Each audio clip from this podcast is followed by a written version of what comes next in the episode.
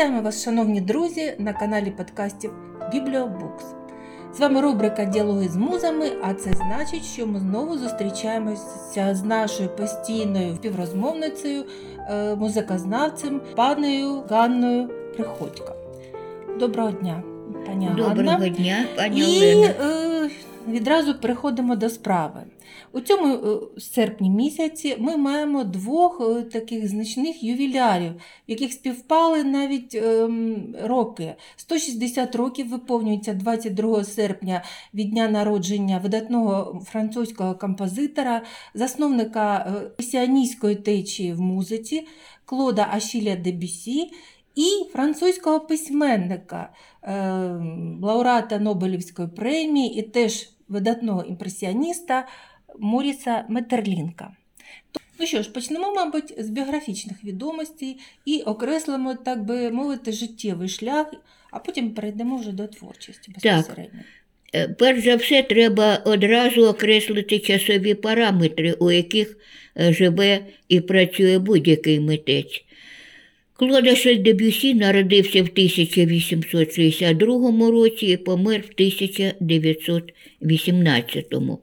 Це була дійсно дуже така непроста епоха в історії і Франції, і взагалі Європи, тому що починалась вона під час, можна ще Третьої імперії, от, і вмістила в себе його ранні роки, вмістили в себе і Франко-Пруську війну, і Паризьку комуну. Учасником, до речі, був і його батько, і був за це заарештований, і тільки завдяки клопотам матері його звільнили, а не розстріляли. А кінчилось його життя в 1918-му буквально. Ну, от він помер в липні, а в жовтні, ми знаємо, закінчилась Верденським перемир'ям Перша світова війна. Отакі, це дуже такі різкі злами, і, звичайно, і життя Франції, як бачимо, і історія соціальна Франції, і мистецька в цей час дуже розвивається бурхливо і дуже неоднозначно. Отже, Клода Шельдебюсі народився в дуже небагатій родині, але на його музичні здібності рано звернула увагу його учителька, яка, до речі, доводилась близькою родичкою е, поету Полю Верлену. Ми ще звернемося до цього імені. І, побачивши незвичайні здібності хлопця, вона зробила все для того, щоб в 11 років він уже поступив до Парижської консерваторії. Ну там можна, що Парижська консерваторія вона готувала ну, щось так на зразок нашого інституту мистецтва імені Котляревського в Харкові, тобто готувались композитори і готувались актори. От якраз на композиторський відділ вступає Клода Шельдебюсі, вчиться в досить відомих на той час викладачів, таких як піаніст Мармонтель, і особливо по композиції це Ернест Гіро, друг, до речі, Бізе, ну, який допоміг написати речитативи до його опери Кармен. Ну, треба сказати, що, на жаль, у цьому закладі панував такий дух стійкого академізма, ну, втім, так, як і панував взагалі у французькій культурі. І була традиція тому, що можна було, якщо на щорічному конкурсі перемагав хтось із студентів, то йому давали на три роки відрядження до Рим, до Італії, де він міг знайомитися з культурою, з музикою. І, зрештою, після кількох невдалих спроб таку премію завойовує Клод Дебюсі, але Італія, треба сказати, його не вабить, тому що центр такого всього нового, що в цей час пробивається в культурі, в мистецтві, зараз саме сконцентрований у Франції.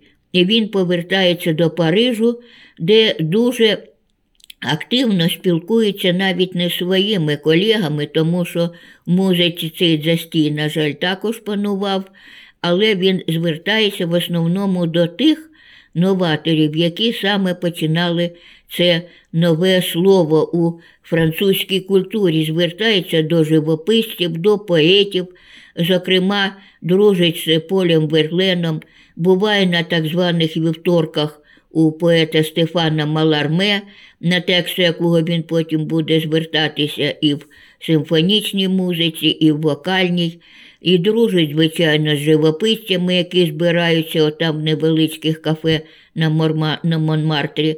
У них текст свій ідеолог в основному це якраз був е, е, Едгар Дега, от, який сформулював якісь основні принципи е, того, що одержало да, потім назву імпресіонізм.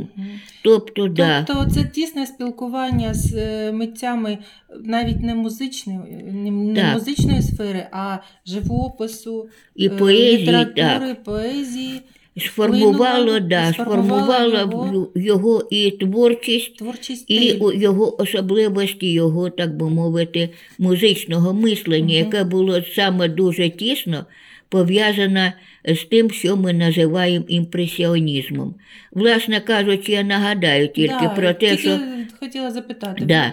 Імпре- що імпресіон по франц- французькою мовою означає враження. І цьому, е, так би мовити, назву всій цій течі дала картина Клода Моне, яка з'явилась в 1874 році. Це була невеличка картина світанок над Гав, Гав, ну, Гаврським портом. От. Вона називалась Схід сонця, точка враження. Мгм. А оскільки по-французьки імпресіон це є враження, то цим терміном вже почали об'єднувати всіх і художників, і поетів. Хоча треба сказати, що течія була ця досить складна і неоднорідна, але основне те, що в ній домінувало, першим почав формулювати це ще Поль Верлен, а в, в живописі поступово також вона складається, особливо творчості Клода Моне. Це безпосереднє враження від життя, вільне від канонів академізма. Ну, власне, традиції, скажімо, в живописі ще закладаються в довоєнні роки, я маю на увазі до франко-пруської війни, Мгм. коли в, дер... в сільці Барбізон збирається група митців, які саме намагаються відтворити природу такою, якою вони її бачать. Тому що в Ну, ви академічному це живописі. Зараз розповідаєте про живоп... е, Ну живопис. так, але, власне кажучи, звідси все Так. почалося. І, власне кажучи, е, тому що в академічному живописі, чому, власне кажучи, довго імпресіоністів і не визнавали, що їм навіть довелося, їх не брали на щорічні ці виставки, куди тільки академ... а брали в основному академістів. Їм довелося зробити свою, так би мовити, паралельну структуру, яку називали в общем, салон отвержених, там, де виставлялись вони. І, звичайно, критика там, як кажуть, отривалась наповну, тому що дійсно новизна і в композиції, і в колориті, і взагалі в підході до відтворення дійсності, вона дуже-дуже відрізнялась від того, якою. Так би мовити, по жорстких правилах ак- академізму, де, скажімо, краєвид обов'язково був такий кулісна така побудова, ось перший план, як в театрі, другий, третій. Тобто і... вони поламали класичні канони, Так. вірніше, канони класичного живопису, так? Я? Академічного живопису, да. і все це обов'язковий Мгм. такий коричневий Мгм. колорит, який називали кольором тютюнового суку. Мгм. А. І тут, а тут на полотних імпресіоністів ми бачимо таке розмаїття барв, Кольорів. так, і кольорів, всього, і, Ну, і незвичайна так. манера е, ну, жи, жи, Да, то, що вони, так, то, що вони, такі, да, вони клали чисті плями Да. Кольору, от, і цим табачним соком, грубо говоря, вони не збиралися це все покривати. Це коли зовсім дійсно нова так. течія, нове, Да, новий абсолютно слово підхід. у- Да. Новий підхід Абсолютно, да. Новий підхід був І- повністю до і- живопису. Ну і те ж саме було і Як же Дебюсі це перетинається? зараз поговоримо Ага. про це. Тим більше, що скажімо, у поезії ну, вважається, так би мовити, основний, основно, основоположниками це Поль Верлен і Артур Рембо, хоч він багато не встиг написати, але ось вони почали те ж саме. Потім Стефан Мал- Маларме. Ну, інших я не називаю, просто тому що чи навряд вони дуже вже так дуже знайомі, але у всякому разі те ж саме, що вони старались відтворити буквально ось світ навколишній, без оцих приглажених академізмів, без, ну так би мовити, дотримання отих всіх класичних розмірів. Вони часто тяжіють до так званого білого вірша, до верлібру. І все це, звичайно, також ставить уже абсолютно новий рівень у французькій поезії. Так ось справа в тому, що спілкування з такими людьми, тому що я ж кажу, що він бував часто на квартирі у своєї е, учительки, яка приходилась родичкою е, Полю Верлену, туди заскакував і Артур Рембо.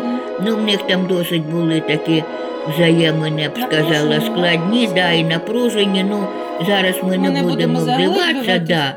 але справа в тому, що від них Дебюсі Мгм. взяв те, що ми називаємо яскраво вираженою програмністю. Тобто у своїх творах він також намагається відтворити не в класичних формах, хоча він пише, в нього є, скажімо, сюї, сюїти, сонати, але все ж таки він їх наповнює іншим змістом, тому що він намагається, так як і ці митці, відтворити саме, так би мовити, ну, яскраві такі ось картини із навколишнього світу. Ну, про це свідчать навіть і його, так би мовити, назви. Ну, одна з перших це симфонічний дебют, і оце, е, скажімо, е, така невеличка оркестрова фантазія на, навіяна еклогою Стефана Маларме, яка називається Післяполудневий спочинок фавна. Так. І от там Це дійсно ми бачимо так. І там, так би мовити, ну, ніби розлита, розумієте, ось така, е, ну, не, серп, така, як серпанок такий, от жаркого такого літнього дня. От ми відчуваємо таку ось не розслабленість, ніби все, а потім там з'являється більш стрімка музика, де пробігають німфи. І треба сказати, що якраз е, дягілівські сезони проходили тоді у Парижі, і потім була е, ма- мала хореографічне враження ця картина музична, і Фавна танцював тоді знаменитий, можна е, прем'єр російського балету Стеф... е, це Вацлав Ніжинський. Ніжинський. Так, ну правда, там, коли він з'явився на сцені, все це вперше побачили парижани. Там також виник такий невеличкий скандал. Тобто тому що епата- так. епатажна така. е, Так, да, він е, тому що він використав от в своїй хореографії деякі такі жести, які ну для нашого часу вони абсолютно нормальні, ага. а на той час вони так Були сказать, ну, так, да? були, да, вважались непристойними, весь Париж поділився, як кажуть, на дві партії.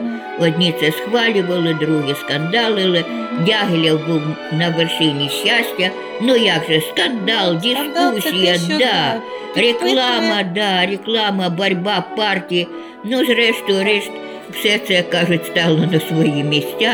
Час чітко поставив, так би мовити, свої резолюції, але все ж таки поема ця буває, що і досі вона виконується оркестрово. Ну, що стосується хореографії, то якось не бачила, не зустрічала, хто міг її ще відтворити після Ніжинського, але це не є важливим.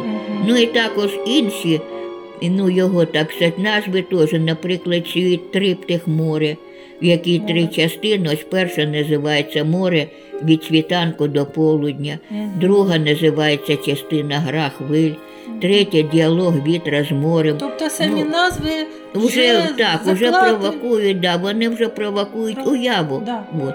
І також від живопису взяв він, наприклад, є в нього е, така симфонічна картина Острів радості, яка навіяна полотном Антуана Вато відплиття на острів Цитеру. Це острів кохання. Ну, тема для Рококо, скажімо, коли жив, жив Антуан Вато, це абсолютно, так би мовити, типова ось така тема закохані парочки, які спускаються до моря так треба розуміти, статуя Венери.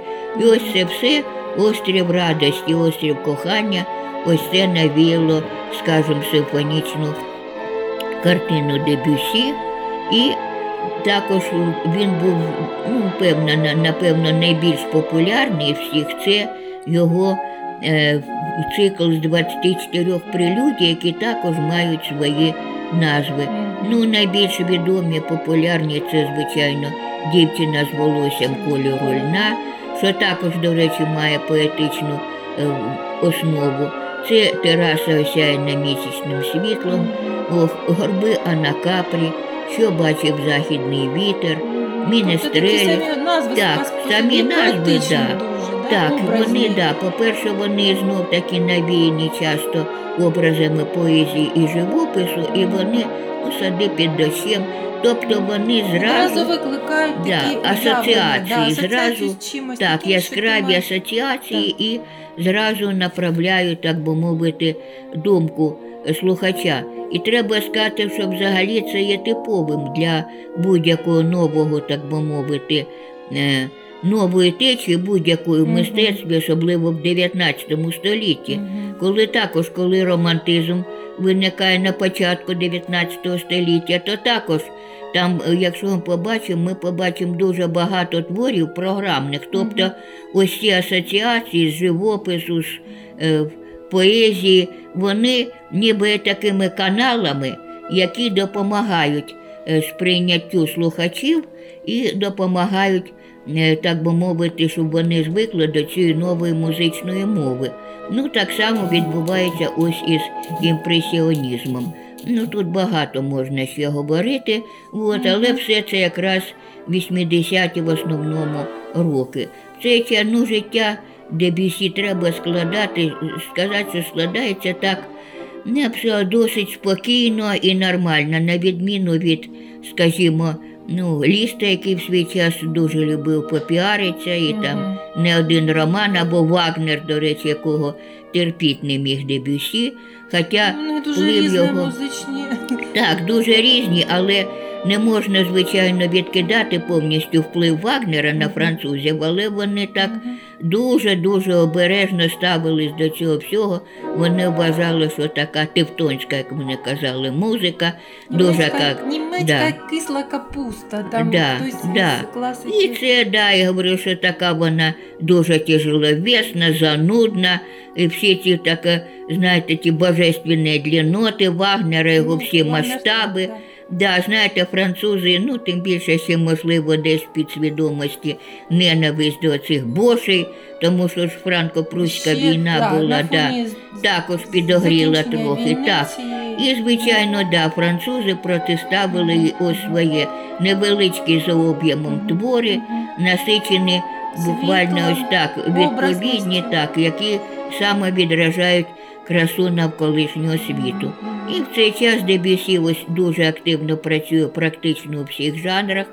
А в житті він спочатку одружується з швачкою Розалі Теск'є, але, очевидно, е, зовнішня врода, так би мовити, не компенсувала її такого духовного убожества. Через два роки вони розходяться.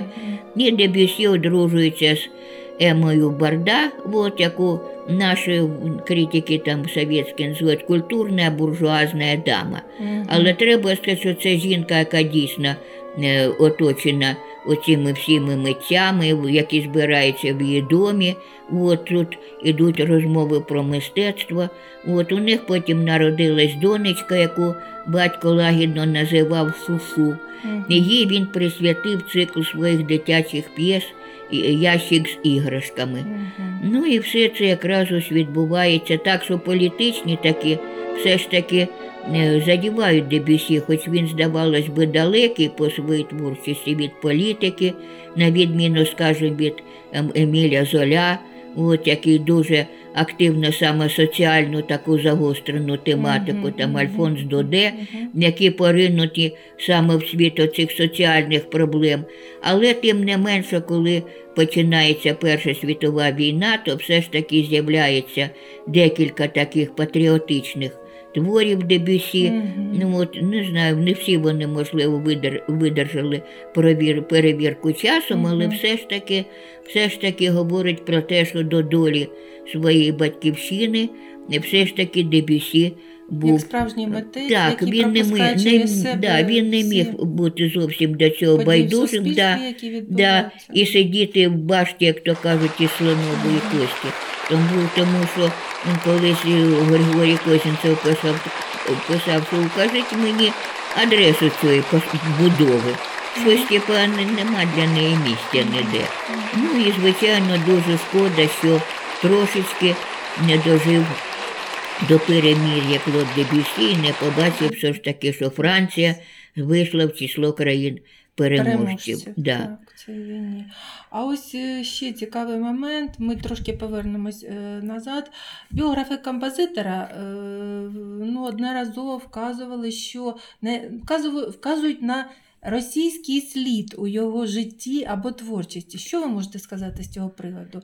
Є якісь підтвердження? Звичайно. Що це було взагалі? Звичайно, справа в тому, що будучи ще студентом, випускником консерваторії, десь на швейцарському курорті, тоді я ж кажу, молодий, ще тільки починаючий композитор, який ще не встиг, так би мовити, свій дійсно помітний слід лишить в культурі, він знайомиться з російською меценаткою, чи як би ми зараз сказали, бізнес-леді е, Надією Філаретоною фон Мек.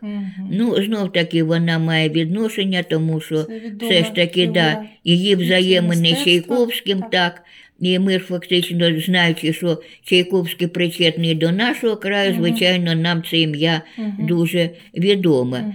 Надія Філаретівна е, запрошує ще тоді бідного студента в свій маєток і дає йому, пропонує йому е, посаду свого домашнього учителя музики для своїх дітей. Ну і компаньйона, так би мовити, партнера, тому що вона як жінка багато, ну, взагалі тоді всі ці дами, всі mm аристократки, вони всі були може, музично грамотні, Мгм. прекрасно володіли фортепіано, а з ким же треба було грати в чотири роки всі ці ансамблі. І ясно, що ці два роки, які він знаходиться в її маєтку, Мгм. крім того, що він зайнятий ось таку, такими буденними справами, це роки, перш за все, знайомства із російською музикою, яку до того часу Клод Дебюсі практично не знав.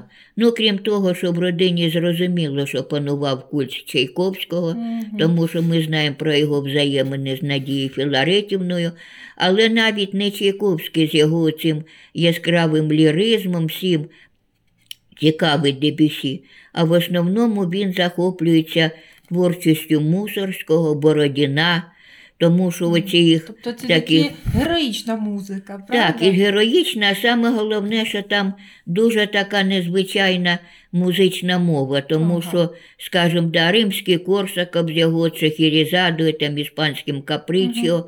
Так що ось це, тому що там нові абсолютно такі цікаві на традиційні гармонії. Мгм. Все, і, до речі, це дійсно був навіть для європейської культури досить такий свіжий струмень. Мгм. Тому що цих композиторів ще й е, Ференц Ліст дуже високо цінував.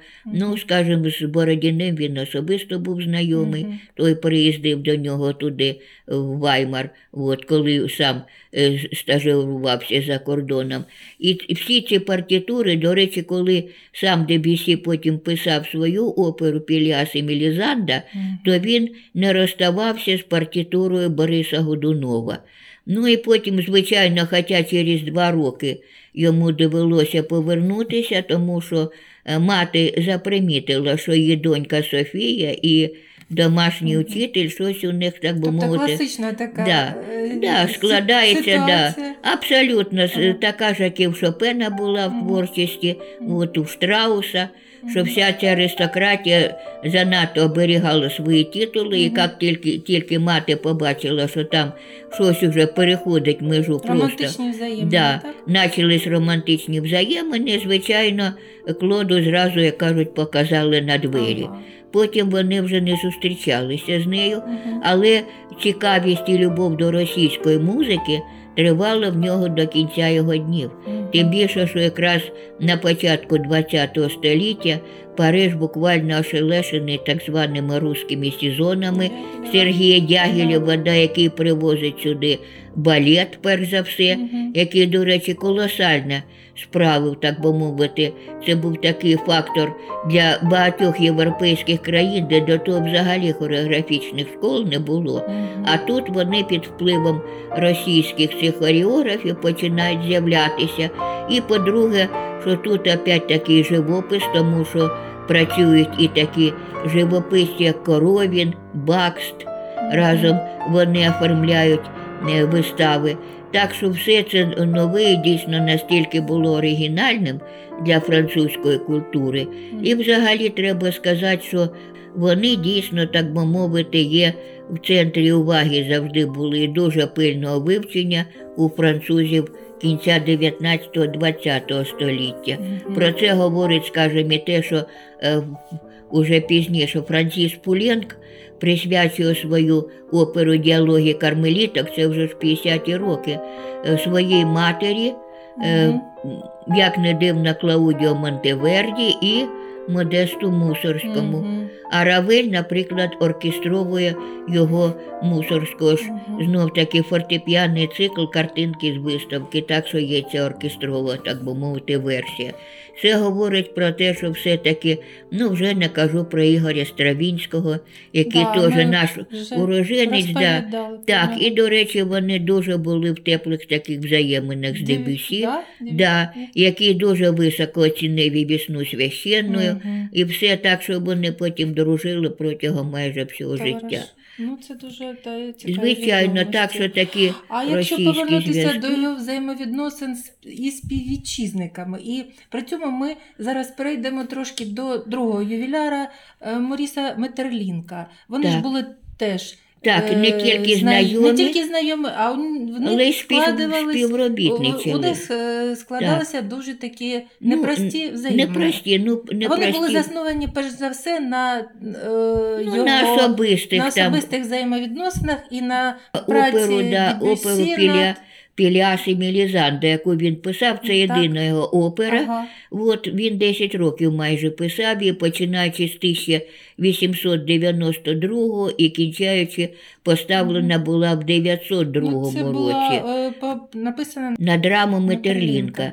До Ага. речі, Метерлінк якраз уже був, тому що якраз кінець 19-го, початок 20-го століття тут форму, формується ще й такий новий напрямок символізм. ага. Ну, знов таки складна дуже тут тема, і ми не будемо розшифровувати Зараз все. будемо, да. Але якраз ось в театрі якраз символізм, знов таки поезія, живопис, музика, всі от якраз дуже так активно реагують на цю нову течію. І якраз в театрі її можуть визначним таким представником символізму є якраз Моріс Метерлінк. Ага. Особливо перші його твори, такі як сліпі, непрошена, смерть тентажіля, Мгм. там всередині, вони якраз е, всі наповнені саме таким змістом, дуже таким таємничим, не завжди зрозумілим.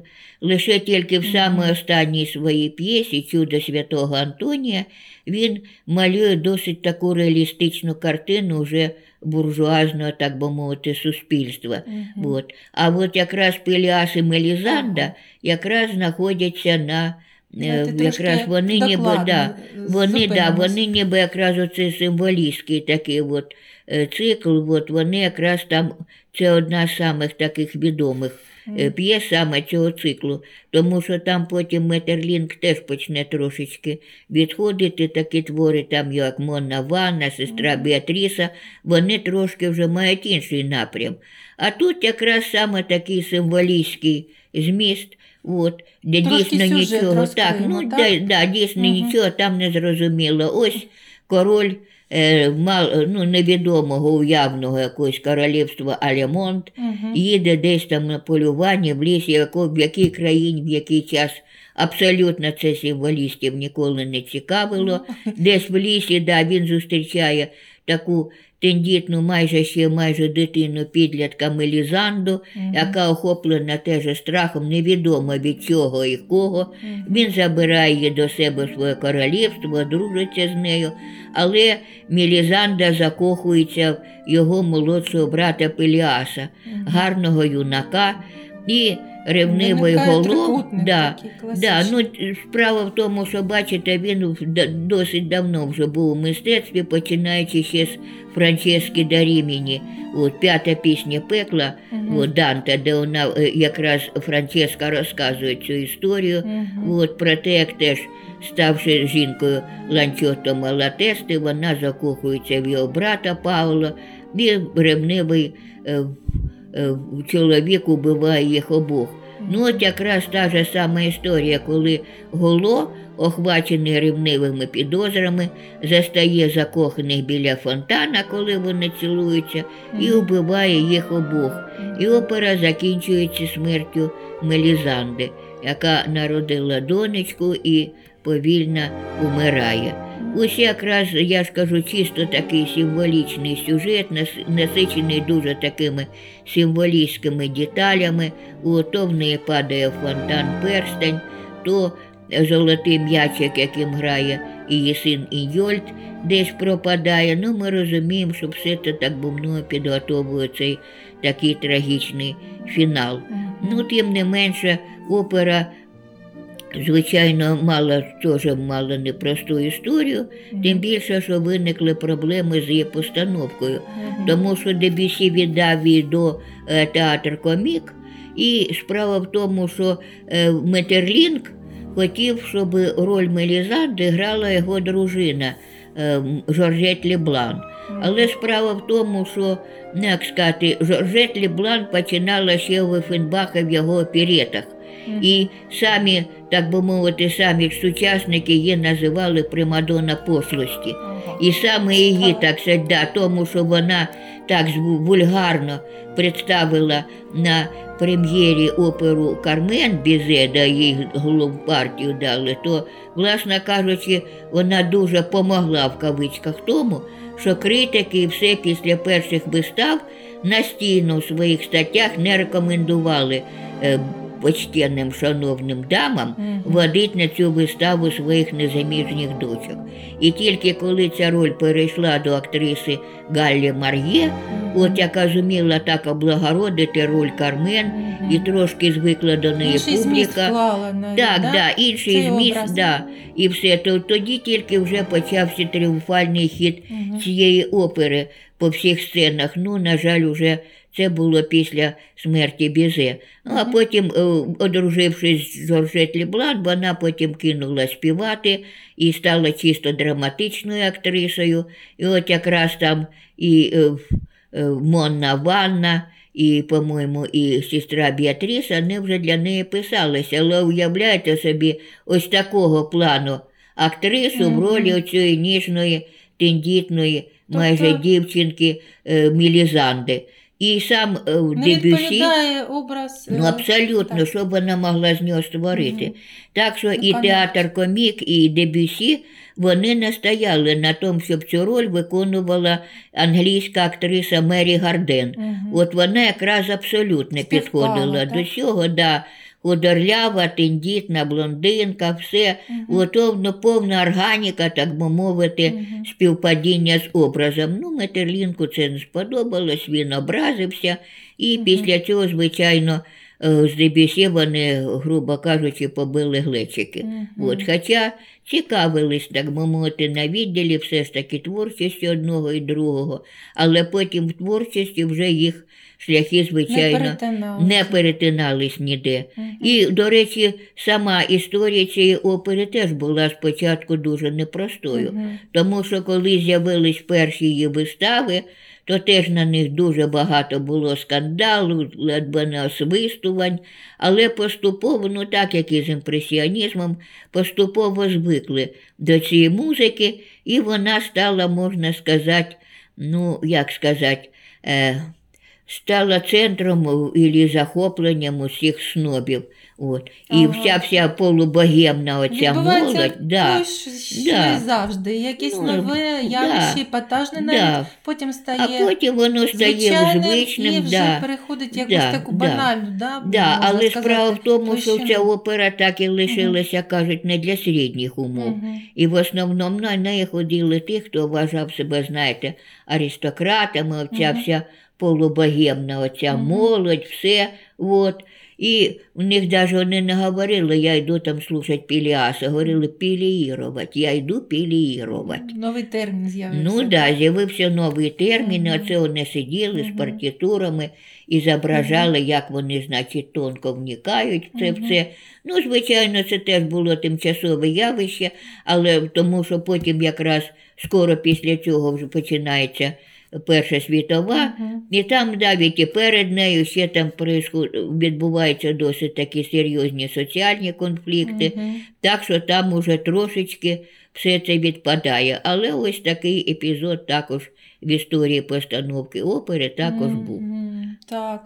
Ну, це, мабуть, е, найбільш відомо, вірніше так, одне із найбільш відомих е, творчих Творів. творів. Ну, я б не сказала, хоча інколи, інколи і вона йде на сцені, але дуже якраз рідко. Мгм. Тому що, по-перше, там незвично вона навіть і по своїй музичній мові, тому що там немає традиційних ні арій, ні хорів, ні аріозу. Мгм. Все сконцентровано ось на кількох особах, фактично Мгм, на трьох, можна сказати.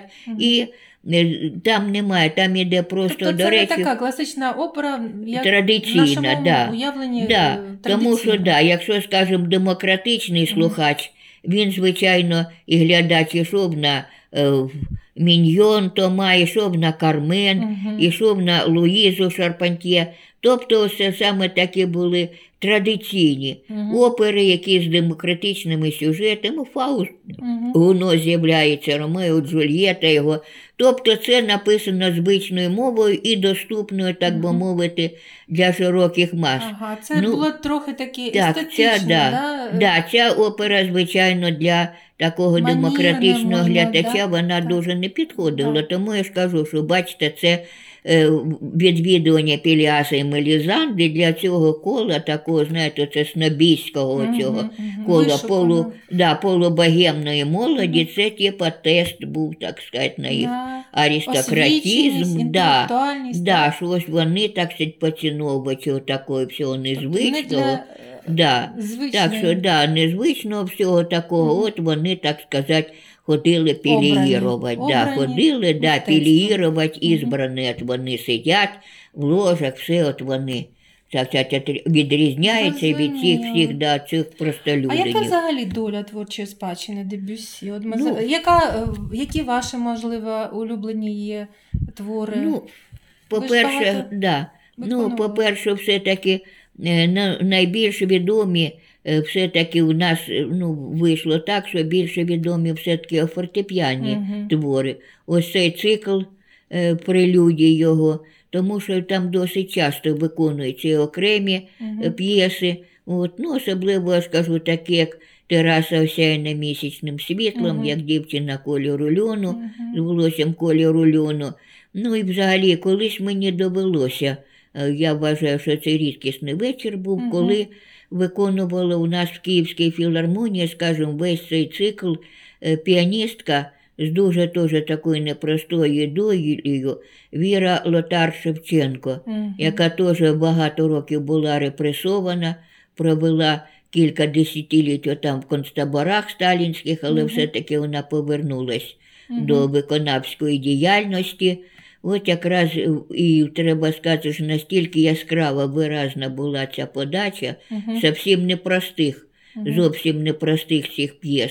Ну, звичайно, одною з кращих їх виконавиць вважається, звичайно, е, піаністка французька Маргарита Лонг, Мгм. яка е, фактично в своїй цій виконавській концепції все вона разом проходила з Дебюсі. Вона приїжджала до нього додому, Мгм. і вони разом розбирали всі ці твори, Мгм. а потім вона їх виконувала. Взагалі-то він сам був дуже непоганий піаніст і виступав Звичайно. з концертами і Так, е, і як диригент, давав, да, і як да. диригент. І як диригент, ну все ж таки в консерваторії ж він учився і по фортепіано, і, е, за і по композиції. Так що для нього, звичайно, піанізм, так сказати, це було своє, так би мовити, своє, своє, свій жанр, так що він інколи сам і грав, хоча, чесно говоря, він не любив по цієї публічності Мгм. і більш любив грати так, як і Шопен свій час, любив грати десь в такому вузькому колі. Для, там. для Да, своїх. для так? своїх, типу салону, Мгм. от там, де збиралися такі по- поцінувачі, от, Люди, яких він да, знав, які мабуть, добре і знали, які були обізнані які з цими могли його всіми. Да. зрозуміти, так? Да, і всіми всіми течіями були обізнані, тому, звичайно, от, хоча Шопена він боготворив з дитинства, до Мгм, речі. мгм. Так що щось, бачите, навіть похоже у біографіях було. Біографію у долях Да, цих композиторів. Ага. Да. А скажіть, от, ну, взагалі, е, Клод Дебюсі вважається одним із найбільш яскравих музичних е, е, фігур на перетині цих століть 19 і 20, початку 20-го.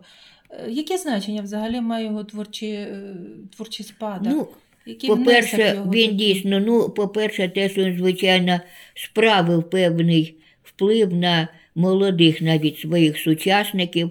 І я ж кажу, що його твори все-таки, бачите, звучали, хоча б таких інколи незвичних. Але потім справа в тому, що прийшло інше покоління, справа в тому, що війна, Мгм. оця перша, вона зовсім перемінила і е, суспільство. Відношення Так, суспільства до Да, мистецтва, взагалі і до мистецтва, культури. да, і інші вимоги, оці Мгм. молоді композитори, які багато вже пережили, дехто з них сам Мгм. брав участь на Мгм. фронті, і які бачили це все так, як скажемо, Жахіття, да, так? да, війни. як той же Ромен Роланд, який Мгм. ось описав оце у своїй повісті П'єр і Люс, оцей трагічний випадок, коли е, в, в руїнах е, собору знайшли оці два е, тіла закоханих майже підлітків. І ясно, що взагалі ця нова епоха, вона, так сказати, не дуже прихильно вже ставилась до цих витончених гармоній, оцих таких, знаєте, да, так? прилі... да, таких, от, знаєте, да, колориту цього розпливчатого. Ця епоха вже, знаєте, да, ну, ця вже була епоха, це вже залізний вік, Мгм. який диктував зовсім інші правила Мгм. і в суспільстві, і Ну, в музиці. да. тими, Да. І е, там уже на зміну, да, на зміну цьому, як Так. називали царство нонакордів, як називають Мгм. творчість Дебюсі, приходить така залізна, чіткий такий конструктивізм.